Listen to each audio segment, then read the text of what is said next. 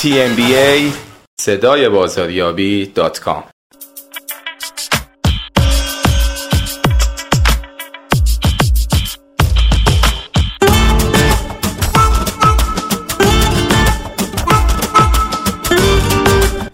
سلام به شنوندگان عزیز رادیو صدای بازاریابی.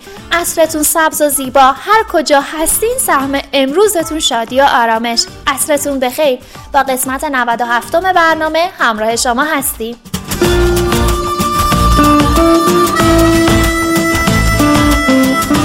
جوانان امروزی معتقدند که باید برند خوبی انتخاب کنند. در انتخاب لباس، کفش، اتومبیل، تزئینات و هر وسیله دیگه برند نقش مهمی ایفا می‌کنه. برنده که تصمیم می‌گیره چه چیزی باید خریداری بشه. قیمت مهمه اما اغلب مشاهده شده که نام برند مهمتر از قیمت و چند ویژگی دیگه است.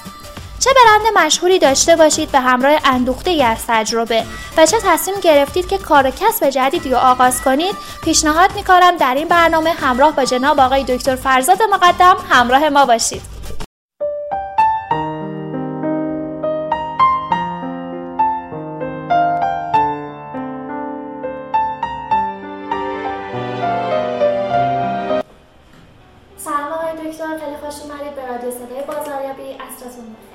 خیلی ممنون از اینکه دعوت کردید در خدمتتون هست اختیار داریم. ممنون از اینکه شما حضور پیدا کردید. موضوع برنامه ما هست برندهای مورد علاقه جوانان. چرا انتخابمون جوان ها باشه؟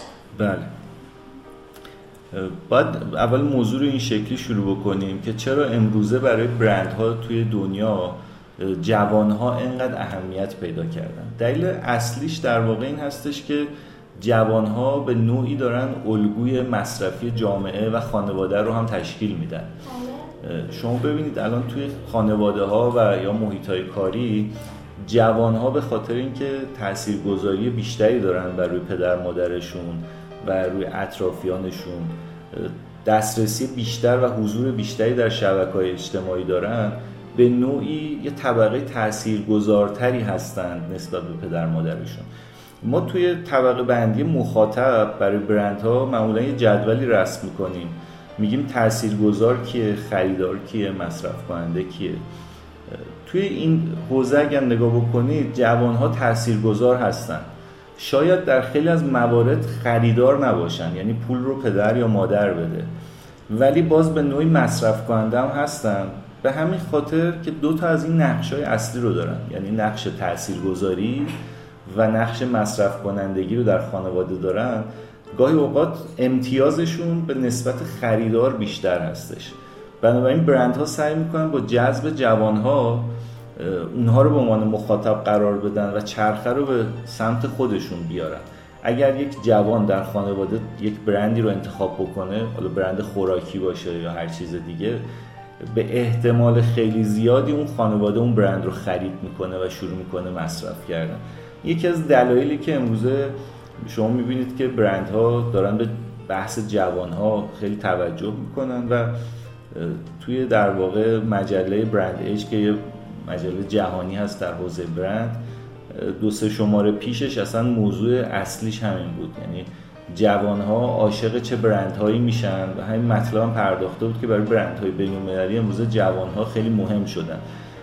کتگوری جوانها رو بین 18 تا 25 توی این در واقع مقاله در نظر گرفته بود.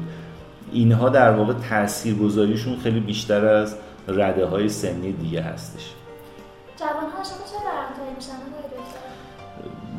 توی ایران هیچ تحقیق مفصلی راجع به این انجام نشده ولی همونجور که گفتم برند ایج توی کشورهای مختلف اومده این تحقیق رو انجام داده از طریق شرکت های پژوهش بازار. و یه سری عوامل به دست آورده که خیلی جالبه که تو کشورهای مختلف اینها شبیه هم بوده. این نشون میده که احتمالش خیلی زیاده که در ایران هم همین شکلی باشه.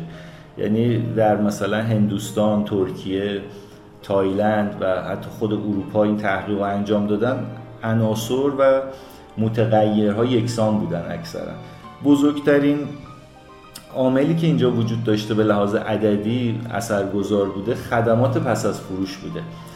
یعنی برای جوانها برندهایی مهم بودند که خدمات پس از فروش دارن و یا اگر مثلا خوراکی هستن یا FMCG هستن حتما پس از اینکه خرید انجام میشه ارتباط رو با مخاطب قطع نمی‌کنن ارتباط رو با مشتری قطع نمی‌کنن. این به این معنی هست که رفتار این برندها جوری هست که فقط دنبال این نیستن که چیزی بفروشن. این رفتار رو جوان ها حس می‌کنن که این برند فقط دنبال این چیزی به ما بفروشه و بگذره یا نه. پس از فروش هم در واقع مثلا شماره صدای مشتری گذاشته از طریق شبکه های اجتماعی یا سایت ها باز می‌خواد با من مخاطب ارتباط داشته باشه به من اطلاعات بده. این مهمترین عامل بوده که ارتباط مناسب با مشتری در جهت ایجاد رضایت. دومین عاملی که برای جوان ها خیلی مهم بوده و برای خود منم جالب بود وقتی میخوندم توجه جوان ها به پروژه های مسئولیت اجتماعی برند هاست. یعنی به این توجه می‌کردن این برندی که ما داریم خرید می‌کنیم چه کاری برای جامعه داره انجام میده؟ آیا پروژه‌ای برای مسئولیت اجتماعی داره یا نه؟ نکته خیلی جذابش این بود که برندهایی بیشترین امتیاز رو می آوردن تو این نظرسنجی که پروژه مسئولیت اجتماعیشون کاملا با هویت برندشون همسو بوده. این مشکلیه که ما در ایران داریم. یعنی پروژه مسئولیت اجتماعی برندها انجام میدن برگزار می‌کنن این کارهای انجام میدن ولی یا هویت برند تعریف نکردن طراحی نشده یا اگر هم دارن یا اصلا همسو نیستش. یعنی اون چیزی که ما برند رو به عنوانش می‌شناسیم با اون پروژه مسئولیت اجتماعی با هم در یک راستا نیستن. یه سری از پروژه هستن که میگن حالا درآمد صرف خیریه میشه منظورتون این میشه بله مثلا فرض کنید که یه برندی میاد میگه که به کودکان کار کمک بکنیم. ولی توی هویتش اصلا یه همچین چیزی تعریف نشده که مثلا کرگیور باشه حامی باشه. از اون طرف مثلا هویتی که داره برگزار می‌کنه از خودش یا نشون میده به مخاطب یه موضوع دیگه هستش. فرض کنید نوآوریه. توی حوزه نوآوری داره هویت سازی می‌کنه برای خودش. خب اون بهتر مسئولیت اجتماعیش هم در راستای همین هویت باشه. یعنی اگه می‌خواد کمکی بکنه بیاد مثلا به بچه های تیزهوش کمک بکنه یا شاگردانی که مثلا نوآوری دارن ولی هزینه ادامه تحصیل ندارن بیاد تو این راستا کمک بکنه ببین در نهایت باید این پروژه مسئولیت اجتماعی و هویت برند با هم نزدیک باشن توی راستا باشن قابل قبول باشه. این تحقیقات نشون میده که برندهایی که مسئولیت اجتماعیشون در این راستا بوده در راستای هویت برندشون خیلی بیشتر از طرف جوانها پذیرفته شدن و مورد علاقهشون بودن. سومین عاملی که در واقع جوانها بهش دقت می‌کردن توی در واقع کشورهای مختلف اینکه اون برند چقدر به کارکنان خودش اهمیت میده. یعنی کارهایی که برند برای کارکنانش می‌کنه هم مد نظر قرار دادن. و توی پاسخهایی که دادن این براشون مهم بوده که این فقط داره از کارکنانش استفاده می‌کنه اینکه یه چیزی تولید کنه به ما بفروشه یا به اونها مثل انسان برخورد می‌کنه. یعنی دادن یه سری بله وضعیت کسانی که دارن تولید یا خدمات رو انجام میدن براشون خیلی مهم بوده. نمونه ای که مثلا اووردن یه سری از برندهای کفش ورزشی اینا رو مد نظر قرار دادن که اینا امتیاز نیوردن و دلیل اینکه از جوانا پرسیدن خب چرا مثلا به این برند امتیاز نمی‌دید؟ گفتن که این وضعیت کارکنانی که دارن کفشا رو درست می‌کنن خیلی خوب نیست. در واقع از اینا دارن استفاده می‌کنن و مثل برده باشون رفتار می‌کنن. الان از طریق شبکه های اجتماعی و اخبار خیلی راحت اینو متوجه میشن که در واقع چگونه داره رفتار می‌کنه. حالا بعضی از برندها خیلی تیزهوشن. اینو میان توی برنامه های روابط عمومیشون bold می‌کنن و نشون میدن. مثلا گوگل جزو برندهاییه که جوانها خیلی دوست داشتن و امتیاز خوب برده خب ببینید من و شما چجوری محل کار اونا رو دیدیم؟ از طریق برنامه روابط عمومی گوگل. یعنی اونا عمدن اینو فیلم گرفتن عکس گرفتن و در اختیار رسانه ها قرار دادن. توی سایت ها گذاشتن و من و شما دیدیم. یعنی برنامه پشتش بوده که نشون بده ببینید کارکنان ما راحت هستن در عین نوآوری دارن در واقع کار می‌کنن از بهترین امکانات استفاده می‌کنن و این باعث شده که جوان ها اتفاقا از اون برند خوششون بیاد یا اصلا عاشق اون برند ها بشن سومیش بس میزان اهمیت اون برند به انسان و کارکنان در واقع بوده. چهارمین عاملی که باعث می شده که جوان ها از یه برند خوششون بیاد حضور ممتد برند در رسانه ها بوده. برند هایی رو دوست دارن که در رسانه ها حضور دارن. دائم در حال ارتباط هستن. یعنی برندی که باشون ارتباط برقرار نمی‌کنه خیلی براشون برند جذابی نیستش. حالا این به معنی تبلیغات فقط نیستش. یعنی حضور در رسانه. می‌تونه کمپین روابط عمومی باشه می‌تونه کمپین بازاریابی رویداد باشه خود تبلیغات می‌تونه باشه کمپین های digital marketing می‌تونه باشه. مهم این ارتباط است که جوان ها حس کنن که این برند دائم داره باشون ارتباط برقرار می‌کنه بهشون پیام میده و به خصوص ازشون در واقع پیام هم دریافت می‌کنه. به خاطر همینه که توی این مسئله حضور در رسانه شنیدن صدای مشتری هم براشون خیلی مهمه و این شبکه اجتماعی رو تو این پروژه خیلی مهمتر جلوه میده. جایی باشه که هم برند رو دائم ببینن و هم ازش بشنون. برند هایی که رتبه خوبی آوردن برند هایی بودن که ترکیب اینا رو داشتن. اصطلاحا ما میگیم IMC کمپین داشتن. کمپین های یک پارچه بازاریابی. یعنی هم تبلیغشون به موقع انجام می شده هم برنامه روابط عمومی داشتن هم برنامه digital marketing داشتن. از تمام ابزارهای ارتباطی به موقع و مناسب استفاده کرده بودن. یه برنامه ای داشتن. یعنی ما معمولا تو ایران مشکل اینه که شرکت ها خیلی برنامه منظمی ندارن. الان مثلا یه شرکت تبلیغاتی میاد میگه تبلیغ کنید اگه نکنید مثلا اینقدر تخفیف از دستتون میره. اون یکی میاد میگه من یه بیلبورد دارم قیمتش خیلی خوبه الان بگیرید. نه و می‌بینید شما تبلیغات به طور اتفاقی و شانسی اینجا انجام میشه. و در حوزه طراحی پیام هم همین جوریه نه استراتژی وجود داره نه در واقع هویت برندی توش هستش. یه پیامی با مزه که اگه در بیاره خوششون میاد و بعد اون اتفاقی که باید ببینیم نمیفته چون ابزارها یک پارچه استفاده نشده اون برنامه‌ای که ممتد باشه داخلش نیستش. بله من یک اصطلاحی رو خیلی استفاده می‌کنم. میگم مدیران اتفاقی. این دو تا معنی داره دیگه. یک مدیرانی که اتفاقی مدیر شدن. مثلا پسر خالشون جایی بوده اومده گفته تو هم بیا مثلا مدیر تبلیغات یا روابطونی بشو. یعنی کاملا اتفاقی وارد این حوزه میشن. این یه حوزه است در واقع بهش میگیم مدیر اتفاقی. یه حوزه دیگه مدیر اتفاقی مدیری که کاملا همه چی رو اتفاقی تصمیم می‌گیره.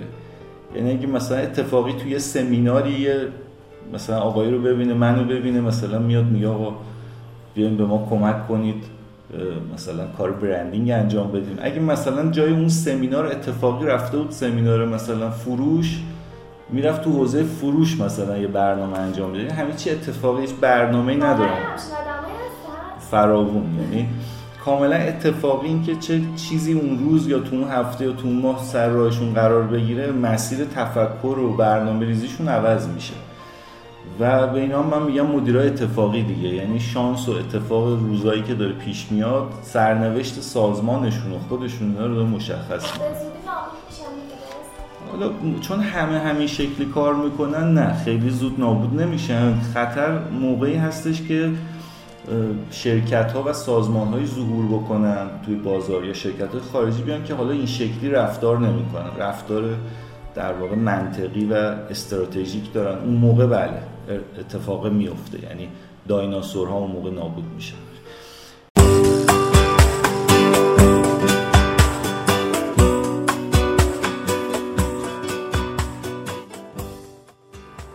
برندی داشته باشید که مردم درباره آن سخن بگویند. عاشقش باشند و انتخابش کنند شروع ثبت نام دوره کارگاهی طراحی هویت برند با تدریس دکتر فرزاد مقدم. تلفن 021 660 28 111 الی 12 آموزشگاه بازارسازان.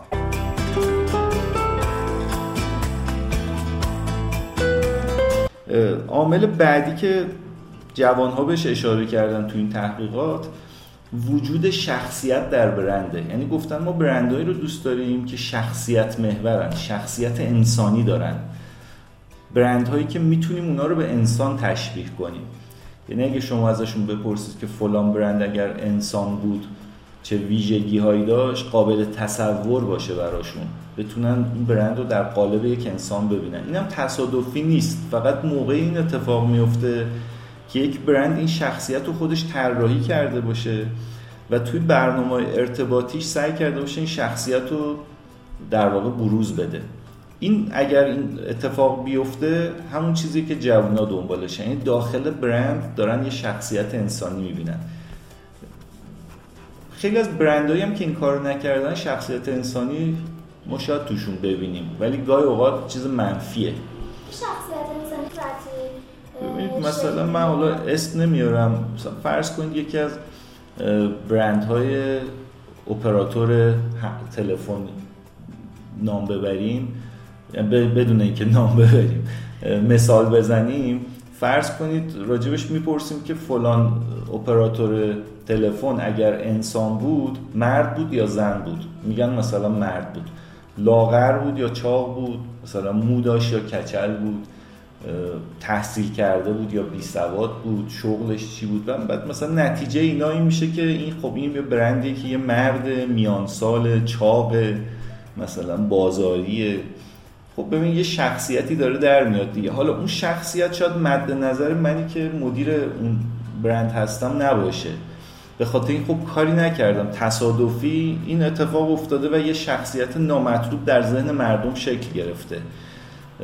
شخصیت مطلوب من این بود که منو یه مرد تیزهوش لاغرن مثلا با اندام فیت تحصیل کرده خوشتی پینا ببینن خب این در سر رفتارهای منه. من مثلا وقتی سرویس های خدماتی که میدم کنده شخصیت برند منو چی می‌بینن؟ دقیقا و یا چاق می‌بینن. وقتی مثلا کارهایی که تبلیغاتی که از خودم بروز میدم یا بستایی که میدم خیلی هوشمندانه نیست میگن سطح تحصیلاتش پایینه. می‌دونید؟ این شخصیت اینجوری شکل می‌گیره دیگه. وقتی هویت بسریم زیبا نیست میگیم که چه تیپیه میگن مثلا مو نداره یا نمی‌دونم خیلی قیافه زیبایی نداره. یعنی علائمی رو بهت دارن میدن که حکایت از زیبایی نمی‌کنه. به خاطر اینکه هویت بصری برند اصلا زیبا نبوده یا تصاویری که تو تبلیغاتش تو بسته بندیاش توی تبلیغات محیطیش نشون داده زیبا نبوده چهره برند نازیبا دیده میشه. برای شخصیت برند داره در واقع رفتارهای گذشته ما رو منعکس می‌کنه. جوان ها برند هایی رو دوست دارن که شخصیت های زیبا دارن. اولا شخصیت مشخص دارن ثابت عوض نمیشه. ما باز یکم مشکلاتمون تو ایران اینه که با تغییر مدیر شخصیت برندها عوض میشه. با اینکه خودشون هم دقیقا خودشون هم نمی‌دونن که یه همچین کاری دارن می‌کنن و رو شخصیت اثر می‌ذارن. ولی همین تغییراتی که توی تصمیم گیری انجام میشه شخصیت برند رو کامل داره عوض می‌کنه. الان مثلا یکی میاد روی موضوع دست می‌ذاره مثل اینکه مثلا ما قابل اطمینان هستیم. یکی یه دفعه میاد رو سرعت کار می‌کنه. این دو تا ویژگی شخصیتی متفاوته در واقع. و موضوع بعدی هم پس شخصیت برند بود که برای جوان ها بسیار اهمیت داره. عامل ششم که در واقع بهش اشاره کردن حضور افراد مشهور در تبلیغات بوده. برند هایی که از افراد مشهور استفاده کردن تو تبلیغاتشون توسط جوان ها در واقع بهتر و مثبتتر پذیرفته شدن. یه دلیلش در واقع همین اثر روی شخصیت برنده که این سلبریتی ها هر کدوم یه شخصیتی رو با خودشون همراه با خودشون برای برند میارن. البته همینجور که خودتونم می‌دونید یه سری در واقع عوامل منفی هم داره. اینکه اگه این سلبریتی یا شخصیتی که ما انتخاب کردیم در واقع رفتارهایی از خودش بروز بده که خیلی مثبت نباشه و اثر منفی روی شخصیت برند بذاره. ولی در صورت برای جوانهای تو گروه 18 تا 25 سال دیدن این آدم توی تبلیغات برندها خیلی جذاب بوده و باعث می شده که از این برندها خوششون بیاد. یکی از عواملی که ذکر کردن که ما در واقع به یک برند علاقه پیدا می‌کنیم یا حالا عاشق اون برند میشیم برامون لاو مارک میشه حضور سلبریتی ها یا افراد مشهور در تبلیغات این برند ریسک خیلی بالایی ریسک هم داره بله. یعنی تیغ دو, دو دیگه. هم این طرف رو می‌تونه ببره همون طرف از یه طرف به سرعت شما رو وارد ذهن بازار هدفتون یا مخاطب هدف می‌کنه. ولی از اون طرف اگر اون کسی که انتخاب کردید آدم خیلی حرفه‌ای نباشه و در واقع نتونه کنترل کنه رفتارهاشو و وعده هایی که داده می‌تونه اثر منفی داشته باشه. ما یه اصطلاحی داریم توی در واقع کار برندینگ بهش میگیم بکام افکت این در واقع بوده 8 سال پیش خیلی باب شد توی رسانه های دنیا و توی مطالبی که در مورد برندینگ نوشته می‌شد. بکام افکت یا اثر بکام در واقع اثریه که از دیوید بکام نشأت گرفته و یاد می‌کنن ازش. همین دو لبه بودن این موضوع. بکام افکت ابتدا به عنوان اثر مثبت ازش یاد می‌شد. یعنی می‌گفتن ببین دیوید بکام اومدش توی در واقع رئال مادرید بعد با آدیداس قرارداد بست باعث شد که اون هویت یا شخصیت برندش به آدیداس منتقل بشه اون جنگندگیش. و آدیداس هم می‌خواست بگه که impossible is nothing غیر ممکن هیچی نیست. و بکام این رو می‌تونست منتقل کنه. چون یه جوان روستایی بود که اومده بود حالا کاپیتان تیم ملی انگلیس شده بود. و اثر بکام خیلی برای آدیداس فوق العاده بود. اثر مثبت بودش. و حالا همینجور بعد برای مثلا وارد تیم فوتبالی شد توی لس آنجلس گلکسی. اثرش باز مثبت بود. فروش بلیتا چهار تا پنج برابر شد اونجا. تا اینکه دوره فوتبالش تموم شد ولی همچنان حضورش در برندها ادامه پیدا کرد.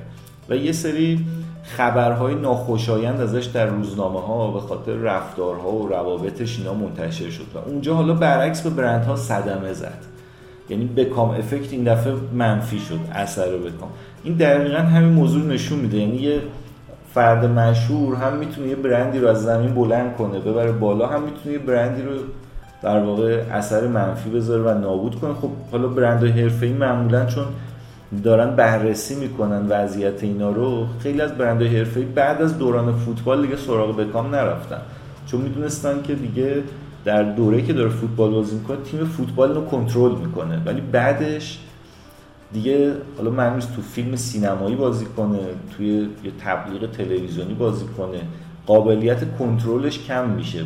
حالا در صورت بکام افکت به اون نشون میده که این تیغ دو است باید خیلی در انتخاب و کنترلش مواظب باشیم. ولی جوانها در صورت خوششون میاد. از دیدن افراد مشهور در تبلیغات برندها مشعوف میشن و باعث علاقه مندیشون میشه. به خصوص اگه اون آدم رو خیلی هم دوست داشته باشن.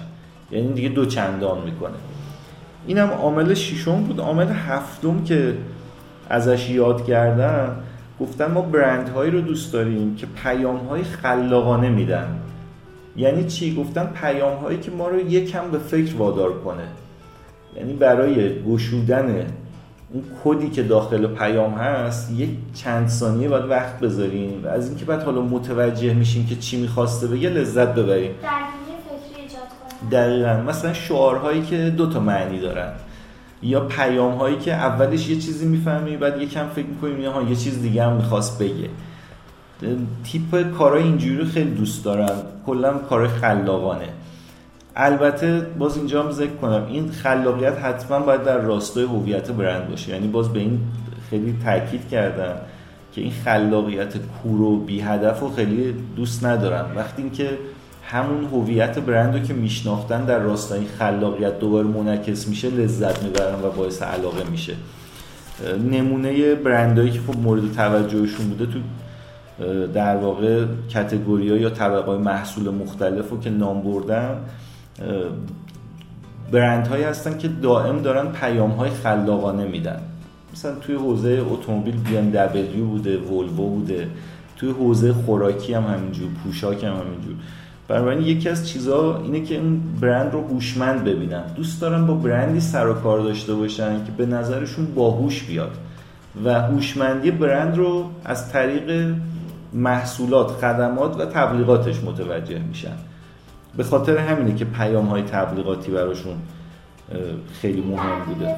بیشتر تو شعاره چون خیلی از محصولات هستن که میگن یه ما اما یا هر کنی فلان اتفاق براتون میفته. اینها هم جز بشه. فقط تو شعار نیستش. امکان داره اصلا شما یه تبلیغی نشون بدید که تو شعاری نباشه یه تصویر باشه فقط. ولی همین تصویره برای فهمش باید در واقع یکم تلاش کرد.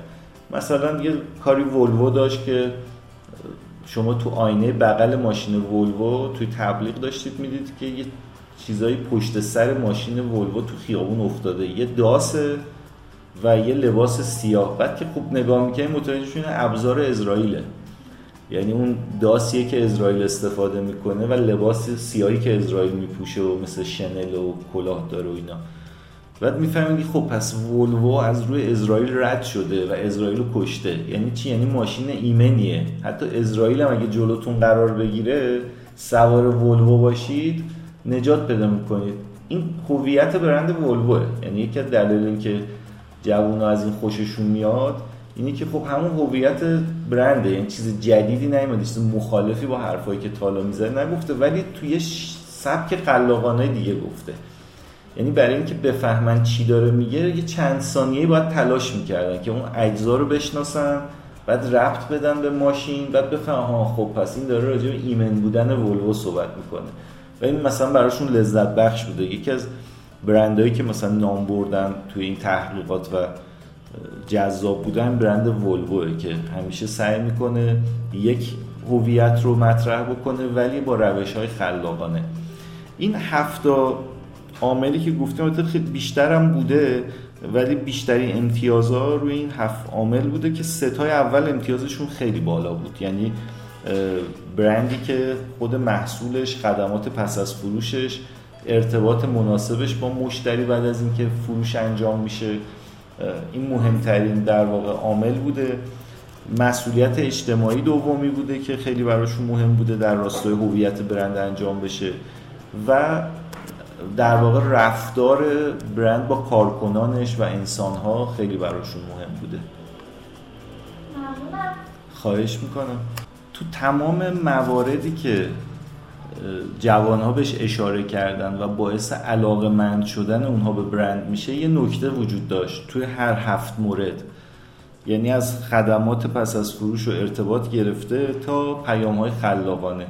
یه عنصر اصلی بود که داخل اینا دائم حرکت میکردش. اونم مسئله هویت و شخصیت برند بود.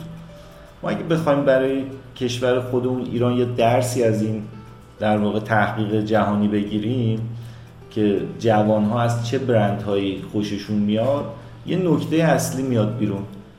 اونم اینه که اگر برندی هویت و شخصیت مناسبی رو برای خودش طراحی نکرده باشه به هیچ وجه نمی‌تونه توی این طبقه قرار بگیره که مورد علاقه جوان ها واقع بشه.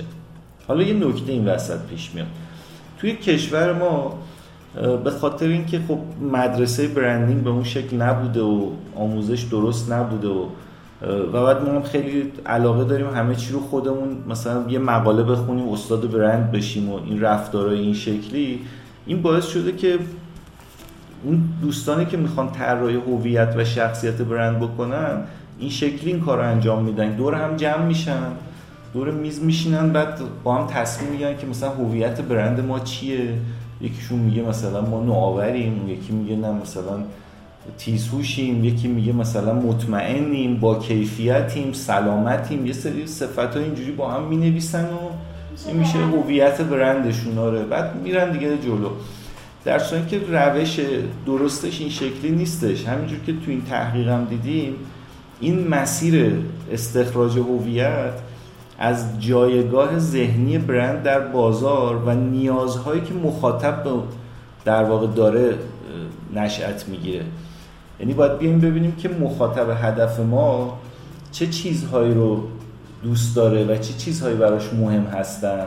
که ما می‌تونیم برآورده بکنیم. یعنی توان برآورده کردن اونها رو داریم. از دل این هاست که حالا هویت برند ما شکل می‌گیره. هویت برندی که مثبت باشه یعنی بتونیم انجام بدیم. وعده دروغین ندیم. اون چیزی که پس جوان ها می‌خوان یا مخاطب می‌خواد؟ اول شناسایی دقیقا. اول بدونیم اون چی می‌خواد بعد ببینیم آیا ما می‌تونیم از این لیستی که در آوردیم که اینها دوست دارن و می‌خوان ما کدوماشو می‌تونیم انجام بدیم؟ مثلا فرض کنید من تولید کننده اتومبیلم تو ایران و مخاطبم از من می‌خواد که مثلا اتومبیلی باشه که لاکچری باشه و خیلی هم توش نوآوری به کار گرفته شده باشه. خب من به عنوان تولید کننده اتومبیل تو ایران نمی‌تونم این کار بکنم چون اصلا ما تو ایران تو سطح در واقع در زمینه تولید خودرو به جایی نرسیدیم که بتونیم نوآوری داشته باشیم. ما همین که بتونیم مثلا منتاجم بکنیم خیلی تو جای خوبی قرار قرار گرفتیم. چون نیستیم تو اون موقعیت هستن فرض کنید حالا بیام توی تبلیغاتم اینو هی عنوان کنم که مثلا فلان برند خودرو ما نوآوریم. یا کیفیت خیلی بالایی داریم. یعنی دروغینه دیگه دقیقا باور نمی‌کنن و جواب منفی هم می‌گیرن ازش. ولی حالا فرض کنید که توی این تحقیق بیام ببینم مخاطب چه چیزایی می‌خواد. مثلا یکی از چیزایی که بر مخاطب مهمه اینه که مثلا برند خودروش حتما در دسترس باشه. یعنی اگه قطعاتش خواست خراب شد خدمات پس از فروش خواست بتون در دسترس باشه. من به عنوان یه خودروساز ایرانی این کاری که می‌تونم انجام بدم. این دیگه نه تکنولوژی پیشرفته می‌خواد نه هیچی. این میگه که من هر جا به تو نیاز داشتم در دسترس باش. قطعات به من بده خدمات بده. این کار رو می‌تونم انجام بدم این می‌تونه هویت باشه جز عناصر هویتین باشه. چون قابل ارائه است برای من. ولی اون یکی قابل ارائه نبود مثلا نوآوری در سطح جهانی. خب برای اونو نباید انتخاب بکنم. این اشتباهی که من این روزا خیلی جاها می‌بینم که شرکت هایی که باشون صحبت می‌کنیم یا برای مشاوره میان میگن ما مثلا هویت برندمون رو طراحی کردیم. میگم خب چجوری طراحی کردید؟ میگن طراحی کردیم ولی نتیجه نگرفتیم. بعد می‌بینم خب دور هم نشستن. حالا گاهی اوقات مشاوری هم داشتن که داشته با اینا تجربه می‌کرده چیزی رو. در واقع با هم در یه سطح بودن. یعنی مشاور و مدیر هیچ فرقی با هم از دانش تو این حوزه نداشتن. بعد با هم نشستن یه چیزایی رو دوستانه دور همی در آوردن میگه خب چرا نتیجه نمیده؟ به خاطر اینکه بر پایه پژوهش نیست. ما اولا که باید پژوهش باور داشته باشیم. یعنی بدونیم که برای هر کاری که می‌خوایم انجام بدیم شناخت مخاطب و نظراتش نیازهاش خیلی مهم پژوهش کنیم راجع مخاطب و بازار. و بعد متغیرهایی رو که می‌خوایم باش کار کنیم از اونجا بیاریم بیرون. مسلما دو تا مدیر بشینن توی اتاق نمی‌تونه نظراتشون منعکس کننده نظرات بازار باشه. این در واقع نزدیک بینی بازاریابی به شدت وجود داره در مدیران. میگن آقا من 20 سال کارم اینه خود مخاطب و از خودش بهتر می‌دونم چی می‌خواد. ولی توی عمل که وارد میشید می‌بینید نه این اتفاق نمیفته مخاطب به که داره تغییر می‌کنه. ما هر پنج سال یک بار داریم تغییر نسل رو می‌بینیم. و نظرات مخاطبا داره عوض میشه ذائقهشون داره عوض میشه. این ارتباطاتی که با شبکه های اجتماعی و اینترنت با در واقع همه دنیا دارن دارن از اونجا اطلاعات می‌گیرن از جای دیگه. شکل نیازها خواسته ها عوض میشه در واقع. نیازها نه خواسته هامون داره عوض میشه.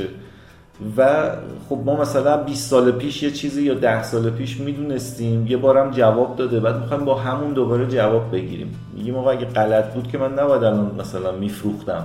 خب تو با مدل 10 سال پیش فروخته اگه می‌خوای ادامه بدی باید با مدل مخاطب امروزت هم پیش بیای.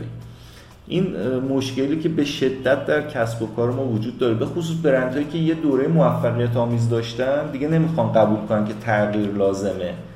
و شما تاریخچه در واقع برندهایی که نابود شدن در دنیا بخونید ببینید همه یه مدل خاص این شکلی دارن که یه دوره موفقیت آمیز داشتن و می‌خوان همون رو تکرار کنن دوباره. ولی قافل از اینکه شرایط داره عوض میشه مخاطب داره عوض میشه. تنها چیزی که می‌تونه به ما کمک کنه تو این دام نیفتیم پژوهش و در واقع تحقیق بازار که دائم متوجه باشیم که مخاطب چی می‌خواد.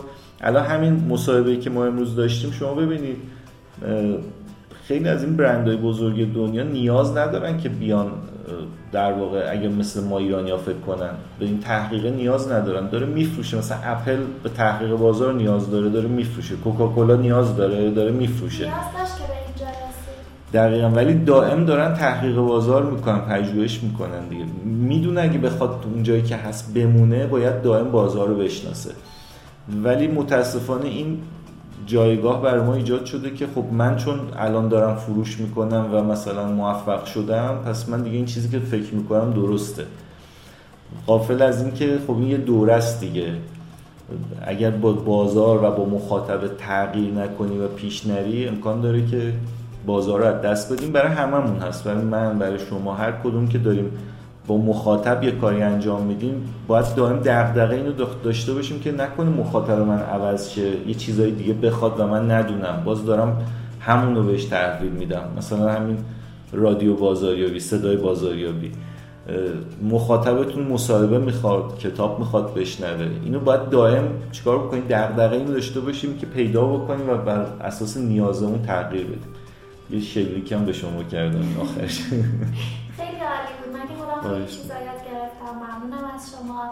در آخر اگه نکته خاصی مونده بفهمید در خدمتتون هست نه خیلی ممنونم. تشکر می‌کنم. فقط از کار خوبی که دارید انجام می‌دید بهترین در واقع استفاده که من دیدم برای دوستان و بچه ها داشته همین تایم هایی هستش که ما توی ماشین توی ترافیک و جایی داریم که هیچ کاری نمی‌تونیم جز شنیدن انجام بدیم. و یه خدمت یا محصولی مثل کاری که شما انجام می‌دید به شدت مفید هستش برای جامعه. دستتون درد نکنه. خواهش می‌کنم. خدا نگهدارتون.